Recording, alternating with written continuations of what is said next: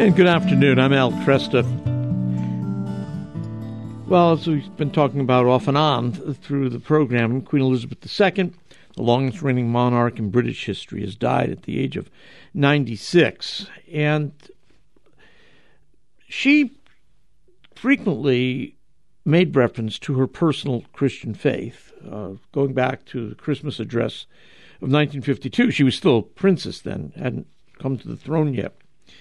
But she said at that time, "I want to ask you all, whatever your religion may be, to pray for me on that day, to pray that God may give me wisdom and strength to carry out the solemn promises I shall be making, and that I may faithfully serve him and you all the days of my life." She's been one of the world's most recognizable and celebrated leaders for, 7 decades after that Christmas, anyways. And she's, I think, in many ways demonstrated how to keep one's Christian faith personal, private, more so than I personally, I guess, would like. But it was also an inclusive faith, also compassionate. And she inherited, and this is interesting for Catholics to keep in mind, we're a long way from the 16th century, all right? In 1534, Henry VIII renounced the papacy. And that's, that's part of the history here. You can't just all of a sudden say that doesn't matter. And Queen Elizabeth II inherited religious responsibilities that go back to 1534, when Henry VIII renounced the papacy. She is called, or was called, the Defender of the Faith and Supreme Governor of the Church of England. And those were titles that were vested in Henry VIII by the papacy.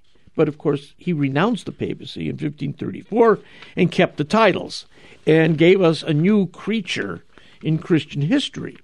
That is, the monarch who was also head of the church. So in his own person, Henry VIII combined the monarchy and the papacy. So she comes out of that tradition, and she took an oath at her accession to the crown to maintain and preserve inviolably the settlement of the Church of England and the doctrine, worship, discipline, and government as by law established in England. So she had duties to appoint archbishops, bishops, deans of the Church of England, often advised at least by the Prime Minister. In 1970, she became the first sovereign to inaugurate and address the Church's General Synod in person. That hadn't happened before, which was a surprise to me. And she continued to do that every 5 years after diocesan elections. It was 3 weeks after her coronation that she swore to maintain the Church of Scotland.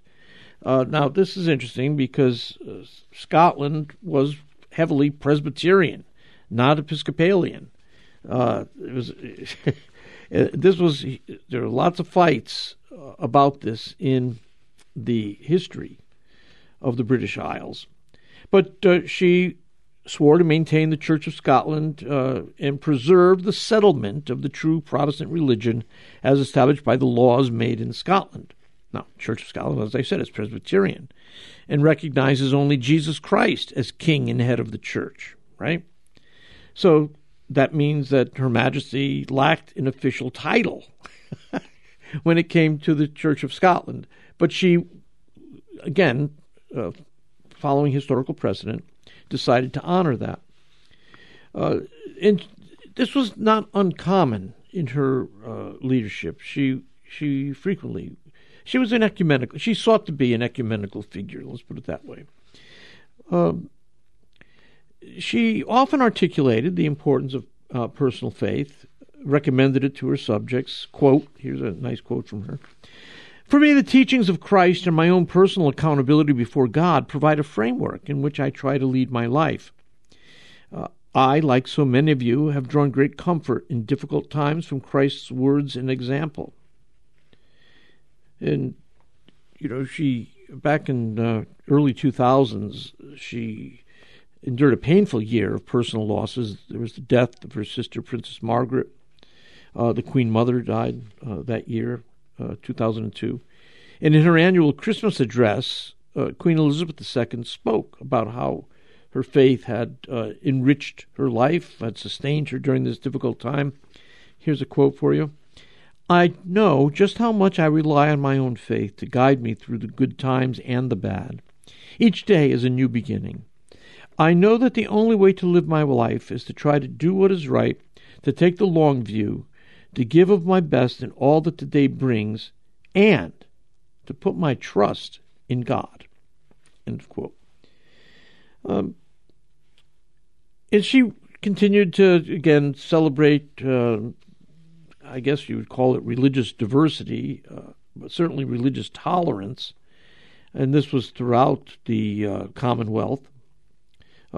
She often gave Christmas messages where she talked about, this was a major theme, and this is true, going to be true of Charles too, respectful tolerance. In fact, back in the late 1990s, Charles made a statement that, I confess, drove me up a wall. He said, "When I become king, I will not be described as the defender of the faith. I want to be called the defender of faith." Now think about that for just a minute here. The faith is a reference to an objective body of teaching and doctrine. The defender of faith simply means some sort of personal trust that one might exercise. The question of personal faith is only becomes meaningful when we ask, what is the object of that faith? So it's not just the act of faith that one celebrates, it's faith in whom or faith in what. And of course, this is the apostolic teaching on this is faith in Christ. As Jesus said, "I am the way, the truth, and the life. No man comes to the Father but by me." So I don't know. I don't know where Charles is going to go with this, but I do think it's something to watch. He may have learned by now that calling himself the defender of faith rather than the defender of the faith is really not a formula that's going to. I cannot imagine that will resound well with the more evangelical wing of the Anglican Church. That will drive them bonkers. When she celebrated her Diamond Jubilee in 2012, she did go to, Queen Elizabeth went to a multi-faith reception at Lambeth Palace that was hosted by the Archbishop of Canterbury. That's the head of the Church of England. And they had leaders of 8 different faiths there, Buddhism, Judaism, Islam, Hinduism. And at the event, the Queen said, "Faith plays a key role in the identity of millions of people, providing not only a system of belief, but also a sense of belonging. And it can act as a spur for social action. Indeed, religious groups have a proud track record of helping those in the greatest need, including the sick, the elderly, the lonely, and the disadvantaged. They remind us of the responsibilities we have beyond ourselves." Well, I mean, you know, as far as that goes, sure. There is a. I want to always stress that we don't share a common theology with the various world religions. All the talk about all religions ultimately lead to the same goal is simply not true, and it's not true based on the testimony of the leaders of those world religions. The leader of Islam makes it very clear, for instance, a leader, there are multiple leaders in the Islamic world, they would insist that Jesus Christ is not God. To them, that is a blasphemous statement, and there's absolutely no hint that that will change. It's in the DNA of Islam. Just like saying Jesus is Lord is in the DNA of the Christian faith. Denying the divinity of Christ is in the DNA of Islam.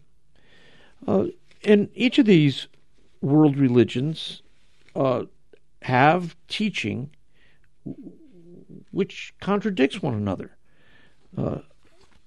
Stephen Prothero teaches, I think, at Boston University, put out a book that was welcomed. I welcomed it. It was simply called God Is Not One. And he was pointing this fact out, and anybody who takes seriously the claims of the various world religions will recognize they are not. They don't present a coherent view of the world. They are contradictory, even chaotic when compared to one another. And so, yeah, I get it. When you bring people together, you know, you want to maintain as much interfaith harmony as possible. You want to be respectful and, of course, tolerant. People have to have liberty to live out their experiment in faith. But we can never let that lead to religious indifferentism. It is not a matter of no importance, whether Jesus is or is not the way, the truth, and the life. It is a matter of supreme importance.